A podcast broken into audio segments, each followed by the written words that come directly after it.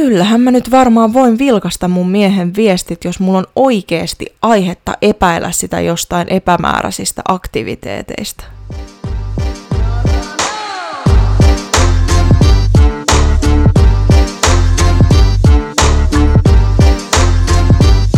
Tervetuloa taas Kimpassa podcastin pariin. Tässä podcastissa mä pohdin sekä itsekseni että meidän mahtavien vieraiden kanssa parisuhteisiin, seksuaalisuuteen ja yhteiskuntaan liittyviä suuria kysymyksiä. Mun nimi on Ansu Sareen ja mä oon teidän hosti. Kiitos, kun oot messissä.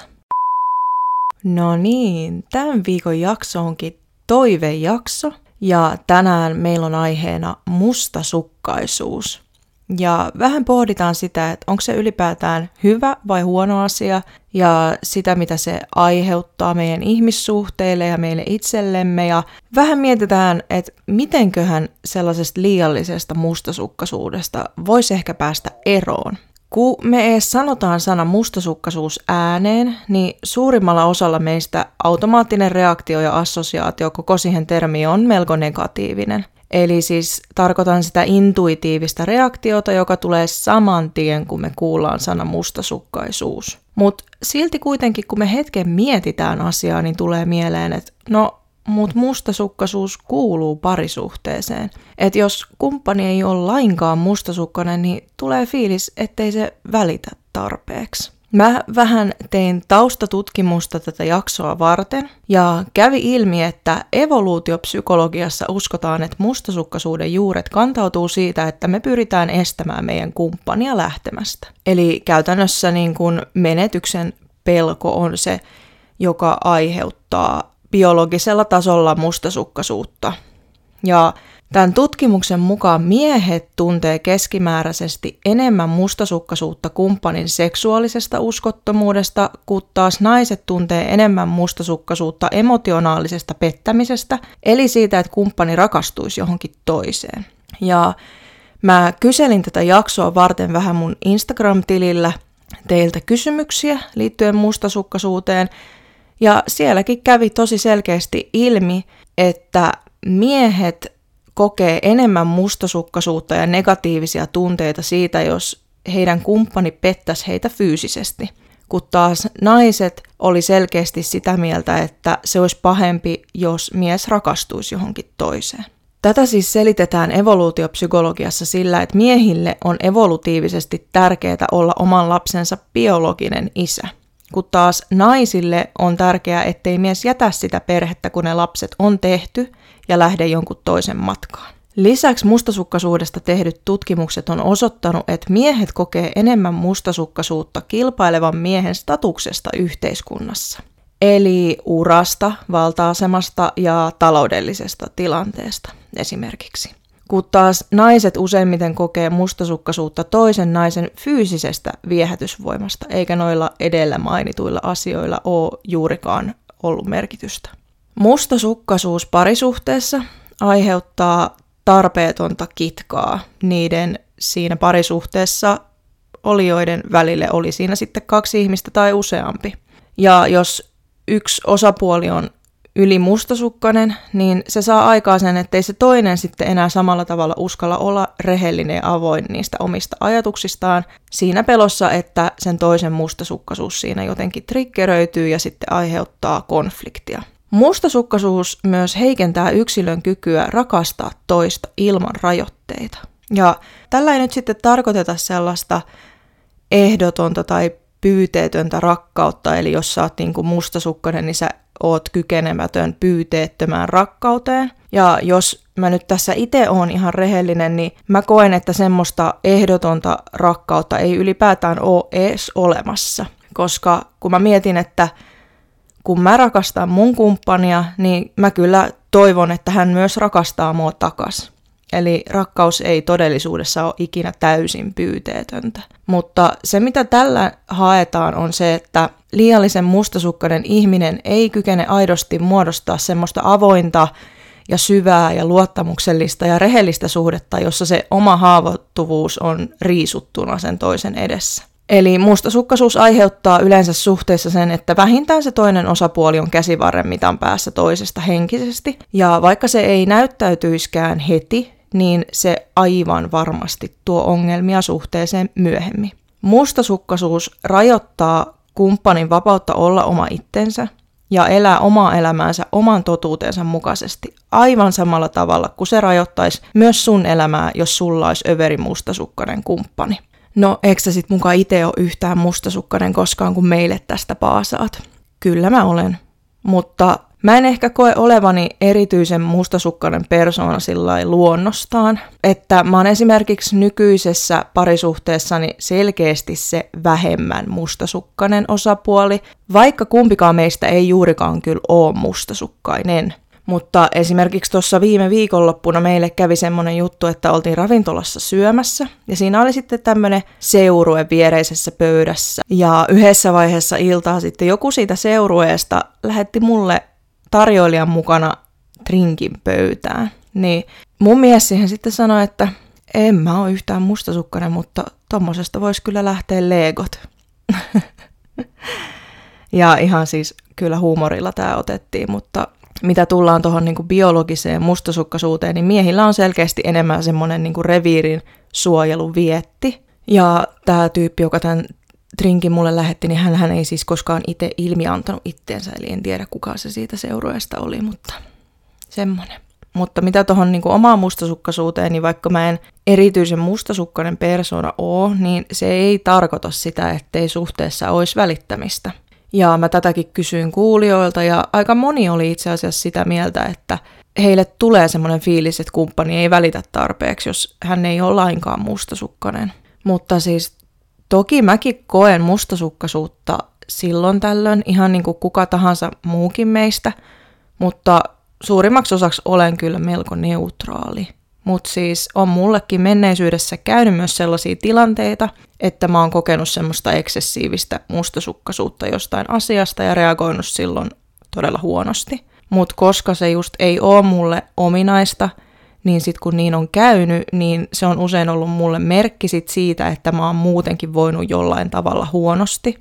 Että mulla on ollut joko omassa elämässä joku ihan muu asia, joka mua on vaivannut, ja sitten se on purkautunut mustasukkaisuutena, tai sitten että se parisuhde, missä mä oon ollut, ei ole yksinkertaisesti ollut mulle oikea, ja sitten se on näyttäytynyt negatiivisuutena ja semmoisena haitallisena käytöksenä. Mulla toki saattaa itselläni vaikuttaa tässä myös mun omat suuntautumiset ja avoimuus seksuaalisesti – jonka takia mä en sit aina pysty välttämättä kunnoilla samaistuu esimerkiksi joidenkin mun naispuolisten kavereiden mustasukkaisuuteen parisuhteessa. Kuten vaikka siihen, että se olisi jotenkin epämiellyttävää, jos kumppani pitää muita naisia viehättävänä, kun mä pidän niitä itekin ihan yhtä viehättävinä ja saatan jopa katella ja ihailla niitä enemmän kuin se mun kumppani. Mä oon myös tuntenut semmosia ihmisiä, jotka ei kutsu niitä parhaimman näköisiä ystäviä mukaan silloin, kun oma kumppani on paikalla, koska kokee mustasukkaisuutta, että jos se nyt katteleekin tota mun frendiä sillä silmällä.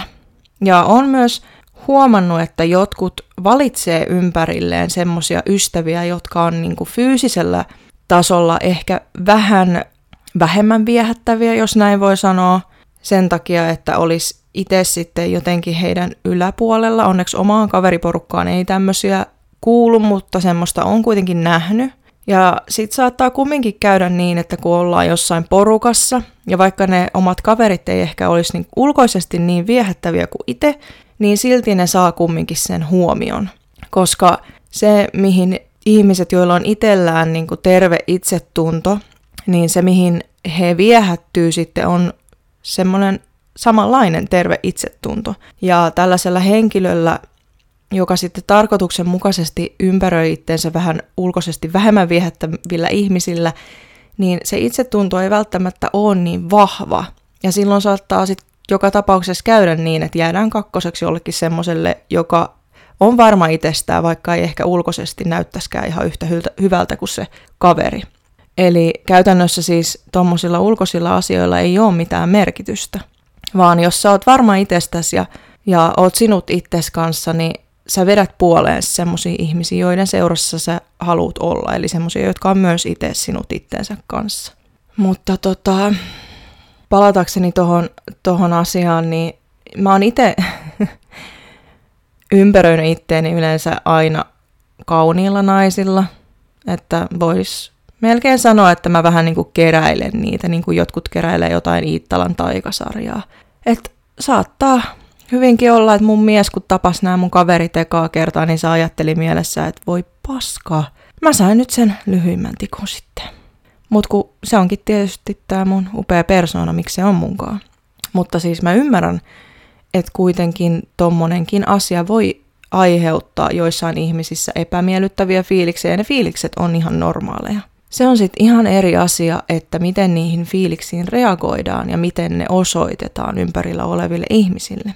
Eka synonyymi, joka mulle itselle tulee mieleen mustasukkaisuudesta tai kateudesta, on vertailu. Eli me siis käytännössä vertaillaan itteemme näihin henkilöihin, jotka aiheuttaa meille mustasukkaisuutta. Esim. jos meidän kumppani pitää jotain toista viehättävänä, niin meidän ajatus saattaa ihan autopilotilla kääntyä siihen, että no tolla on sitä ja tätä ja tota ja mulla ei oo. Niin siksi toi nyt kattelee tota. Mutta kun meidän pitää hyväksyä se, että maailmassa tulee aina ole sekä ulkoisesti että sisäisesti kauniita ihmisiä. Ja maailmassa tulee aina ole semmoisia ihmisiä, joilla on jotain tiettyjä viehättäviä tai hyviä piirteitä, mitä meillä ei välttämättä ole. Me ei voida olla ihan kaikkea sille meidän kumppanille. Se ei ole millään tavalla realistista. Mutta se, että kumppani pitää jonkun toisen luonteen piirrettä tai jotain ulkosta olemusta puolensa vetävänä, ei tarkoita sitä, että se haluaisi olla sun kanssa yhtään vähempää. Pitää muistaa, että mustasukkaisuudessa ei ole kuitenkaan juurikaan kyse siitä toisesta osapuolesta, kenestä sä oot mustasukkainen, tai siitä, ketä sen mustasukkaisuuden niin sanotusti aiheuttaa, vaan susta itsestäs ja sun omista epävarmuuksista.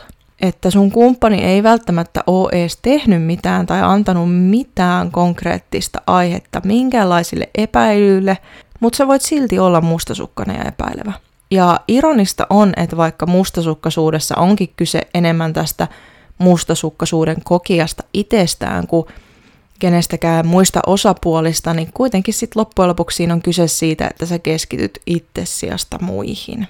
Mustasukkaisuuden tunne aiheuttaa meissä usein semmoista toivottomuutta ja mm, semmoisen fiiliksen, kun me ei oltaisi kontrollissa meidän ajatuksen juoksusta tai niistä meidän reaktioista. Et kun me vaikka päädytään mustasukkaisuuspäissä, me tekee jotain semmoisia ratkaisuja, jotka on haitallisia sekä meille itselle, että meidän kumppanille, että sille parisuhteelle, niin yleensä me vasta jälkeenpäin tajutaan, että mm, okei, okay, ei olisi pitänyt tehdä tota. Että joku saattaa lukea vaikka puolison viestit salaa, kun se on suihkussa ja olla aivan sumussa ja autopilotilla ja vasta jälkikäteen miettiä, että okei, että mun ei olisi pitänyt rikkoa toisen yksityisyyttä tolla tavalla ja toi ei ollut todellakaan ok. Ja tiedostetaan se, että niin ei pitäisi tehdä. Ja sitten mustasukkaisuuden tilalle iskee se häpeä. Mutta monesti siinä itse hetkessä sitä ei taju ajatella välttämättä lainkaan. Täytyy kuitenkin muistaa, että mustasukkaisuuskin on vain tunne, ja se tunne kumpuaa aina jostain. Se on siis täysin normaali ja inhimillinen ilmiö, ja jokainen meistä kokee sitä joskus. Ja myös tätä mä kysyin tuossa kallupissa, että ensin mulla oli kysymys, että onko mustasukkaisuus hyvä vai huono asia, ja suurin osa oli vastannut, että se on huono asia. Ja seuraavaksi mä kysyin, että onko mustasukkaisuus luonnollista, niin siihen oli kumminkin sitten melkeinpä 100 prosenttia vastannut, että on luonnollista. Eli jokainen meistä kokee joskus mustasukkaisuutta ja se on täysin luonnollista. Ja myös ne kaikista avoimimmat ja vähiten mustasukkaiset tyypit kokee sitä joskus. Ja ne, jotka väittää, että ei, niin ne kyllä valehtelee. Eli jos lähdetään siihen, että me pyritään pääsemään sataprosenttisesti eroon koko mustasukkaisuuden fiiliksestä, niin se ei tule onnistumaan keneltäkään meistä me tullaan aina jollain tasolla kokee mustasukkaisuutta tai kateutta. Jos ei sitten meidän parisuhteessa, niin esimerkiksi vaikka semmoisissa tilanteissa, kun joku muu saa semmoisen työmahdollisuuden, joka me itse oltaisiin haluttu, tai kun joku ajaa ohi unelma-autolla samalla, kun me itse istutaan bussipysäkillä sateessa. Tai vaikka kun kaverit lähtee yhdessä ulos eikä kutsu sua mukaan. Et jokainen varmasti kokee jonkun pienen vihlasun joissain noissa tilanteissa, mutta se on ihan eri asia sitten, että jäädäänkö me niihin vellomaan. Jotkut toki jää, ja se onkin semmoinen asia, mitä sitten kannattaa itsensä kanssa työstää. Mutta vaikka noinkin fiilikset just ton kaltaisissa tilanteissa on täysin normaaleja, niin me ei kuitenkaan aleta siellä töissä pomolle raivoamaan, että miksi toi toinen sai ton ylennyksen enkä mä. Tai sitten lähetä seuraa sitä meidän unelma-autolla ajelijaa himaasti ja puhjota sen renkaita sen takia, kun vituttaa niin paljon, että sillä on hienompi auto kuin meillä. Mutta parisuhteissa mustasukkaisuus ja sen aiheuttamat reaktiot on jo kuitenkin niin vahvasti normalisoituja, että kun me koetaan sellaista meidän kumppania kohtaan, niin se me tuodaan kyllä ihan avoimesti esille. Jos ei sitten kommunikoimalla sitä asiaa, joka olisi siis se hyvä tapa, niin sitten just vaikka tunnepurkauksien ja kontrolloinnin kautta. Miksi sä katoit ton persettä? Miksi sun pitää katsoa pornoa, kun musta se on oksettavaa? Eikö sä nyt vois vaan selata mun Instagramiin ja runkata mun peiliselfieille? Mut missä vaiheessa se mustasukkaisuus on sit liiallista tai jopa sairaalloista? Mun mielestä mustasukkaisuus on ongelma siinä vaiheessa, kun susta tulee kontrolloiva sun kumppani kohtaan sun oman mustasukkaisuuden takia. Ja kontrolloivalla meinaan tässä sitä, että sä pyrit vaikuttamaan sun kumppanin elämään ja tekemisiin ja valintoihin, jotta ne ei aiheuttaisi sulle sitä epämukavaa tunnetta ja mustasukkaisuutta. Silloin sä et mun mielestä rakasta tätä ihmistä sellaisena kuin se on, vaan enemmänkin sitä mielikuvaa, jonka sä oot itse hänestä rakentanut omassa päässäsi, jollainen sä toivot, että tämä ihminen olisi. Esimerkiksi jos sä alat vaatii sun kumppanilta, ettei se pitäisi yhteyttä vastakkaista tai haluttua sukupuolta edustaviin ystäviin, koska sä koet siitä mustasukkaisuutta ja sulle tulee siitä epämukava olo. Tai että jos sä kiellät sun kumppania ikinä vilkaisemastakaan ketään viehättävää ihmistä tai ylipäätään kiellät pitämästä edes ketään muuta kuin sua viehättävänä, tai varsinkaan sen esille tuomista millään tavalla, niin silloin sä mun mielestä riistät sun kumppanilta vapauden olla oma persoonansa. Ja mun mielestä parisuhteessa pitäisi muutenkin olla just nimenomaan kyse vapaudesta. Siis vapaudesta olla just sellainen kuin on ja se toinen hyväksyy sut just niin. Ja myös vapaudesta toteuttaa itseään ja omaa elämäänsä niin kuin itse toivoo ilman, että pitää jatkuvasti miettiä tai varoa, että millaisen reaktion se saattaa kumppanissa aiheuttaa. Mun omasta mielestä toimivimmat parisuhteet on sellaisia, missä molemmat osapuolet valitsee olla toistensa elämissä, vaikka niitä vaihtoehtoja olisi myös muitakin, ja vaikka ne muut vaihtoehdot olisi myös täysin avoimia. Et esimerkiksi jos sä koet tulevas helposti mustasukkaiseksi siitä, että sun kumppani pitää myös muita miehiä tai naisia viehättävinä, tai seuraa hyvännäköisiä ihmisiä somessa tai on ystävä viehättävien ihmisten kanssa, niin sen sijaan, että sä kokisit siitä mustasukkaisuutta, tai ainakaan reagoisit siihen mustasukkaisuuteen kontrolloinnilla tai muulla myrkyllisellä käyttäytymisellä, niin miksi et ajattelis mieluummin silleen, että vau, tässä maailmassa on vaikka kuinka paljon kauniita, komeita, upeita ihmisiä, ja silti tämä tyyppi on valinnut olla just munkaa, vaikka sillä olisi vapaus valita myös jotain ihan muuta. Sairaaloinen mustasukkaisuus voi kontrolloinnin ja tunnepurkausten lisäksi näyttäytyä myös esimerkiksi egonsuojelulla. Ja se tarkoittaa käytännössä sitä, että tämä mustasukkaisuutta kokeva osapuoli ei halua näyttää niitä negatiivisia tunteitaan avoimesti kumppanilleen. Esimerkiksi siinä pelossa, että vaikuttaisi jotenkin heikolta sen takia vaan ajautuu sitten tällaiseen egonsuojelukäyttäytymiseen, mikä voi olla esimerkiksi tunnekylmyyttä, mököttämistä tai sitä, että kostetaan sille omalle kumppanille se asia, mitä me luultiin, että se tekee ja tehdään sitten itse samoin. Vaikka siis se toinen ei välttämättä ollut oikeasti edes tehnyt yhtään mitään. Muita käytösmalleja, joita mustasukkaisuus saattaa aiheuttaa, on toi aiemmin mainittu piilottelu. Kun mä kerroin tyypeistä, jotka ei kutsu kuumia kavereita paikalle, jos kumppani on messissä. Eli siis pyritään sulkemaan se kumppani pois muulta maailmalta ja näin ollen estää sitä, ettei se nyt vaan kiinnostuisi vahingossakaan kenestäkään toisesta, joka me itse koetaan jollain tavalla uhaksi. tähän samaan kategoriaan menisi varmaan semmoinen jatkuva kumppanin läheisyydessä pysyttely, että vietetään joka hetki yhdessä ja roikutaan toisessa kiinni, niin sillä ei ole edes mitään mahdollisuutta lähestyä ketään toista, vaikka se haluaisikin. Jokainen noista käyttäytymismalleista on todella haitallisia. Niin kuin mä tuossa aiemmin jo sanoin, niin mustasukkaisuus ja kateus on täysin luonnollisia ja inhimillisiä ilmiöitä, mutta terveen ja hyödyllisin tapa noissa tilanteissa toimia olisi kuitenkin se, että pidetään yllä semmoista avointa dialogia oman kumppanin kanssa ja kerrotaan, jos joku asia tuntuu meistä ikävältä. Me ei voida olettaa, että toinen osaisi lukea meidän ajatuksia ja tietää, miten missäkin tilanteessa kuuluisi meidän kanssa reagoida ja käyttäytyä, jos me ei itse kerrota, mitä meidän päässä liikkuu. Että semmoisen kontrolloinnin, raivoamisen tai kostamisen sijaan voisi vaikka kokeilla esimerkiksi sanoa sille omalle puolisolle, että hei, mä oon huomannut, että musta tuntuu vähän epämukavalta, kun sä oot ton Minnan kanssa niin läheisissä väleissä, ja mä tiedän, että te ootte vaan kavereita, enkä mä halua vaatia sua katkaisemaan välejä sun kavereiden kanssa, mutta mä haluaisin vaan, että sä tiedät, että mä koen nyt siitä vähän mustasukkaisuutta. Ja jos sä oot oikeanlaisen ihmisen kanssa, niin hän kyllä ottaa sun puheet hyväksyvästi ja ymmärtäväisesti vastaan. Ja on varmaan ihan tyytyväinenkin, että olit avoin. Ja jos taas ei, niin sit kannattaa miettiä, että miksi oot semmosessa suhteessa alkujaankaan.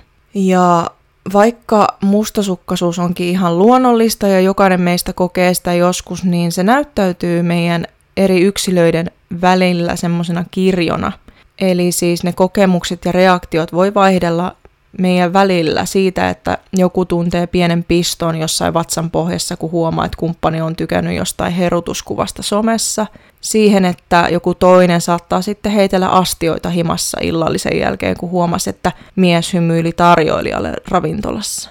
Et jokainen meistä on varmaan samaa mieltä siitä, että tuo jälkimmäinen ei ole kauhean tervettä, ja eniten ongelmia se aiheuttaa sille, joka itse kokee noin räikeitä mustasukkaisuutta.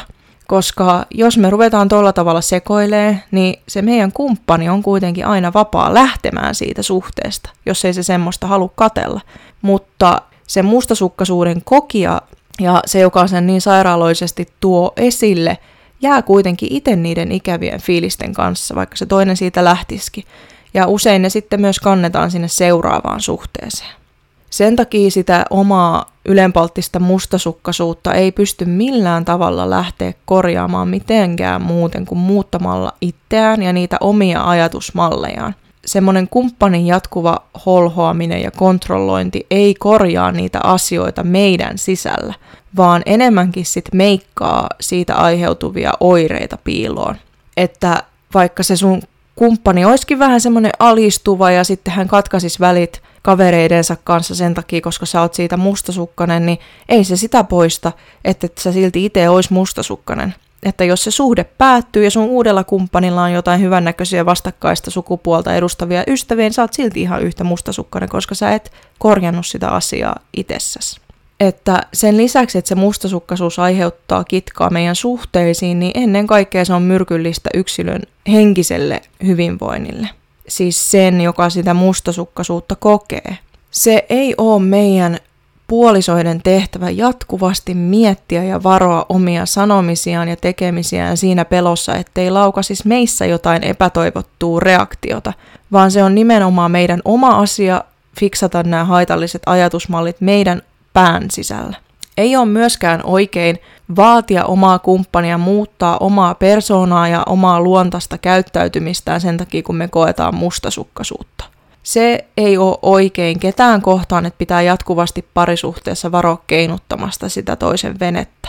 Jos sä siis tunnet kokevas aivan sairaaloista mustasukkaisuutta, niin yksi keino diilata sitä on esimerkiksi terapia – siellä pääsee pureutumaan nimenomaan niihin juurisyihin, että miksi tämmöistä ongelmaa on ylipäätään edes olemassa. Tai vaihtoehtoisesti, jos sulla on kumppani, joka tällaisesta kärsii, niin sä voit varovaisesti ehdottaa hänelle terapiaa. Ja kannattaa tuossa ottaa sitten huomioon, että millä tavalla sitä ehdottaa, että ei kannata ehkä ihan siinä riidan keskellä huutaa toiselle, että menisit vittu terapiaan, vaan ehkä silleen niin kuin jossain neutraalissa tilanteessa ja rauhallisesti siitä keskustella ja näin.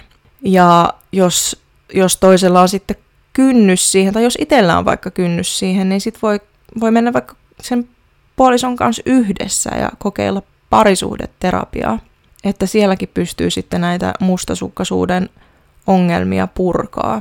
Niin kuin mä aiemmin sanoin, niin mustasukkaisuus ei oikeastaan liity mitenkään siihen toiseen, vaan meihin itseemme. Että ylenpalttinen mustasukkaisuus on yleensä sen kokijan jostain omista traumoista johtuvaa, esimerkiksi jo lapsuudessa kiintymyssuhteiden kautta syntynyttä tai sitten parisuhteista tulleita luottamustraumoja, niin kuin vaikka petetyksi tulemista, joka me sitten kannetaan mukanamme seuraaviin suhteisiin. Tai sitten se voi olla itsetunnon ongelmista johtuva, eli me sisimmässämme ei pidetä itteemme tarpeeksi rakastettavana ja hyvänä sille toiselle, ja pelätään, että joku toinen saattaisi olla ehkä parempi. Tai sitten se voi olla näiden molempien tekijöiden summa, että ehkä joku parisuhdetrauma on laukassut osan niistä itsetuntoon liittyvistä ongelmista alun perin. Vaikka että eksä petti ja sen jälkeen ollaan ajateltu alitajuisesti, että meissä on jotain vikaa, kun näin kävi, ja nyt sitten viedään ne haitalliset ajatusmallit meidän muihin parisuhteisiin. Ja tämmöisetkin asiat on semmoisia, mitä just nimenomaan siellä terapiassa pystyy hoitamaan ja keskustelee ammattilaisen kanssa, jolla on kokemusta tämmöisistä asioista. Mutta onko sit oikein asettaa rajoja toiselle ja sille parisuhteelle, jos on oikeasti aihetta epäillä jostain? Että jos kumppani on vaikka aikaisemmin pettänyt, mutta siitä on päästy nyt yli ja alettu rakentaa suhdetta uudelleen. Että kyllähän mä nyt varmaan voin vilkasta mun miehen viestit, jos mulla on oikeasti aihetta epäillä sitä jostain epämääräisistä aktiviteeteista. No, ei ole.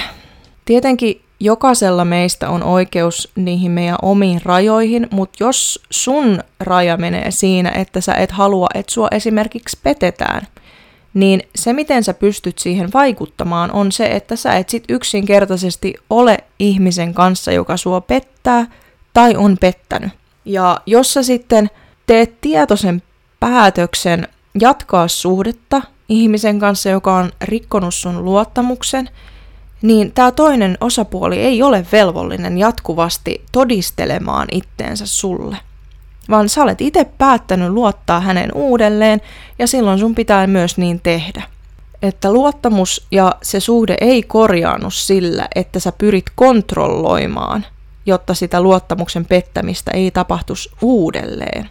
Luottamus on tärkein elementti parisuhteessa, ei ole mikään tekosyy esimerkiksi lukee toisen viestejä tai pakottamaan sitä jakamaan oma GPS-sijaintinsa 247 tai muutenkaan holhoamaan aikuista ihmistä. Ja ei sillä, etteikö luottamus olisi tärkeää, koska kyllähän se on, ja parisuhteet tai oikeastaan minkäänlaiset ihmissuhteet ei toimi ilman sitä.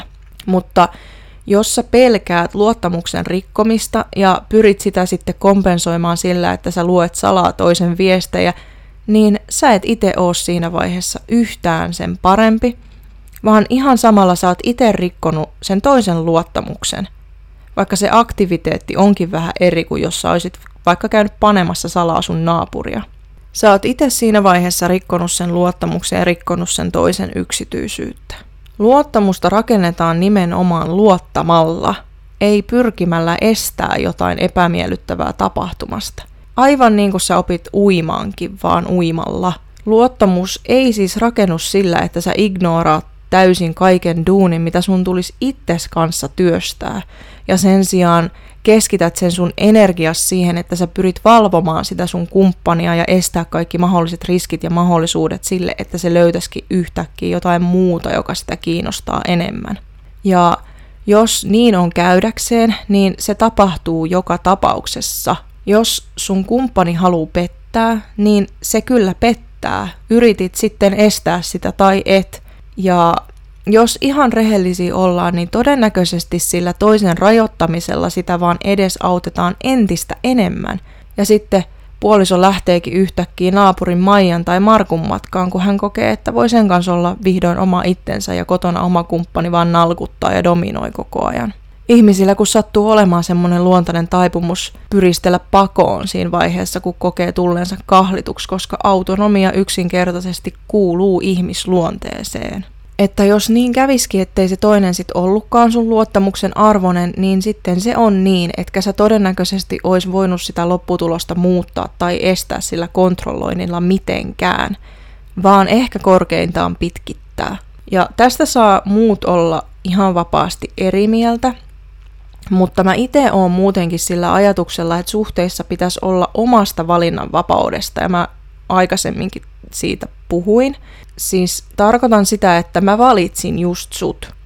Ja toisinpäin olla myös kiitollinen siitä, että toinen on kaikista maailman ihmisistä valinnut olla just sun kanssa. Ja se tuntuukin paljon paremmalta, kun tietää, että toi voisi tehdä mitä vaan, mutta silti se on tietoisesta päätöksestään valinnut jakaa elämänsä mun kanssa. Ei se ainakaan musta itsestäni tuntuisi kauhean palkitsevalta, jos mulla olisi semmoinen fiilis, että toi nyt on tossa siksi, kun sillä ei ole muutakaan vaihtoehtoa, koska mä oon tehnyt kaikkeni estääkseni sen, ettei se lähde kenenkään muun matkaan. Mutta jos sillä olisi mahis, niin varmaan lähtis, ja siksi mä oonkin aina epäilevä ja mustasukkainen. Ja mitä sitten, vaikka se toinen löytäisikin jonkun, kenet se kokee olevan jotenkin parempi ja sopivampi vaihtoehto itselleen? Tietenkään minkäänlainen pettäminen tai salassa puuhastelu tai luottamuksen pettäminen ei ole oikein varmaan kenenkään mielestä, mutta se mitä mä tällä ajan takaa on se, että jos oikeasti rakastat sitä sun kumppania, niin eikö sä haluis vaan, että se on onnellinen, oli se sit sun kanssa tai ei. Jos sä oot joskus ryhtynyt jonkun ihmisen kanssa suhteeseen, niin se ei tarkoita sitä, että sä sen jälkeen omistat tämän tyypin ikuisesti. Et jos hän vaikka viiden vuoden päästä tapaakin jonkun, joka on hänelle parempi matchi, niin kuka sä oot häntä kieltämään katsomasta sitä korttia? Ja tämä sama pätee myös suun ittees. Tietenkin se tuntus varmaan ihan kauhealta, mutta sekin on vaan väliaikainen tunne ja siitäkin pääsee yli. Ja se on vaan merkki sulle siitä, että jos tämä nyt ei ollutkaan se mun ihminen, niin sitten se on joku muu. Ja ihan yhtä lailla sulla itselläs on mahdollisuus tavata just se sulle oikea tyyppi. Ja omistushalusuuttahan mustasukkaisuus yleensä kanssa henkii. Eikä meistä kukaan kuitenkaan täällä omista ketään. Me ollaan toistemme kanssa, koska ollaan niin joskus valittu, ja ihan yhtä lailla meillä on kaikilla oikeus valita jotain muuta, jos siltä sattuu tuntuu, eiks niin? Ja muista edelleen, että mustasukkaisuus on pelkkä tunne, ei mitään sen kummempaa. Me itse vaan tehdään siitä niin iso asia – jos ja kun sä koet sitä, niin yksinkertaisesti vaan hyväksy se, että hei, nyt mulla on vähän epämukava ja mustasukkainen fiilis, kun toi toinen sanoi tai teki noin tai näin. Tee se sinut itses kanssa, koska se on täysin inhimillistä, eikä sitä tuu hävetä millään tavalla. Eli annat itses tuntea sen, mutta sen jälkeen pyrit pääsee siitä irti ja ottaa joku toinen tunne sen tilalle. Siihen mustasukkaisuuteen ei siis tarvi jäädä vellomaan, eikä se edellytä sulta mitään reagointia muuta kuin sen, että sä tiedostat sen siinä hetkessä, kun se tapahtuu. Ja kun sä oot itse sujut sen fiiliksen kanssa, niin oikeasti ota se sun kumppanin kanssa puheeksi ja pidä sitä avointa keskustelua yllä. Sun kumppani ei osaa lukea sun ajatuksia, vaikka se kuinka niin toivoisit, ja se ei pysty päättelemään, että sen takia se siellä raivotiskaat, kun se tykkäs Minnan kuvasta Instagramissa – koska todennäköisesti se on ollut hänelle täysin aivoton aktiviteetti eikä yhtään niin painava asia kuin se sulle siinä hetkessä on. Me ei myöskään haluta sitä, että meidän parisuhteet ajautuu siihen tilanteeseen, että toista pelottaa jutella meidän kanssa asioista, koska sitä kuumottaa meidän reaktio. Kaikkihan sen on kuullut, että tärkein asia suhteessa on kommunikaatio – ja millainen se parisuhde on sitten, jos toinen ei uskalla kommunikoida sulle asioista sen takia, kun sitä pelottaa, että sä vedät jotkut kilarit. Ja jos tuommoinen maadottaminen ja kumppanin kanssa avoimesti juttelu ei autakaan, ja sä huomaat reagoivas haitallisesti omaan mustasukkaisuuteesi, niin kokeile ottaa ihan lyhyt, vaikka vain sekunnin stoppi ja kysy iteltäsi, että miksi sä teet niin. Mikä syy sulla on siellä taustalla, joka saa sut reagoimaan niin voimakkaasti vain johonkin ohimenevään tunteeseen? Sekin usein jo helpottaa, kun me ihan sanotetaan itsellemme meidän haitallisia ajatus- ja käytösmalleja ja tajutaan itsekin siinä sumun keskellä, että tämähän on aivan naurettavaa. Ja joko tajutaan, että meidän ei pitäisi edes olla semmoisessa suhteessa, jossa me tunnetaan aina näin, tai sitten tajutaan, että me itse ammutaan yli ja reippaasti ilman mitään syytä. Ja sitten kun mä tuossa aikaisemmin sanoin, että mustasukkaisuus useimmiten johtuu niistä meidän omista epävarmuuksista, niin yksi tapa päästä niistä eroon on ensinnäkin tiedostaa ne. Eli mä neuvoisin vaikkapa listaamaan kaikki sellaiset asiat, mistä sä oot epävarma, että mitä siellä taustalla on, mikä ton aiheuttaa. Ja sit kun sä näet ne siinä sun edessä, niin niitä on paljon helpompi myös käsitellä. Ja sitten se seuraava duuni sen jälkeen onkin se, että yrittää päästä niistä epävarmuuksista eroon tai ainakin häivyttämään niitä selkeästi ja tekee sellaisia askelia, jotka kehittää sitä omaa itsetuntoa silleen, että se lista lopulta lyhenee.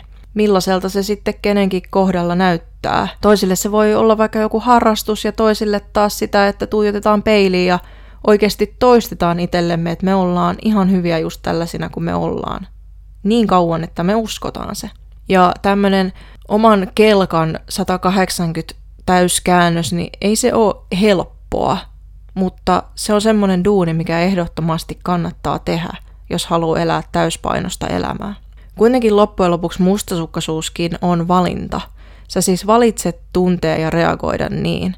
Ja sä pystyt myös valitsemaan toisin ja pääsee siitä eroon. Et tietenkään kokonaan siitä itse tunteesta, niin kuin aiemmin sanoin, mutta sitä pystyy työstää ja myös kannattaakin. Niiden haitallisten käytösmallien tilalle pystyy itse rakentamaan jotain hyödyllisempää ja jotain paljon terveempiä tapoja toimia silloin, kun kokee tämmöisiä fiiliksiä. Että siinä vaiheessa, kun me pidetään omasta fyysisestä ja emotionaalisesta ja psyykkisestä terveydestä hyvää huolta ja priorisoidaan ne asiat, niin lopulta siitä tulee ihan normi – et aluksi voi tuntua vähän hassulta mennä vaikka jonnekin joogatunnille tai aloittaa joku lauluharrastus, mistä on aina unelmoinut, mutta ei ole ikinä uskaltanut tehdä. Tai esimerkiksi toistaa päässään itselleen, että me ollaan hyviä sellaisina kuin ollaan, jos koko elämä siihen saakka ollaan ajateltu ihan toisin.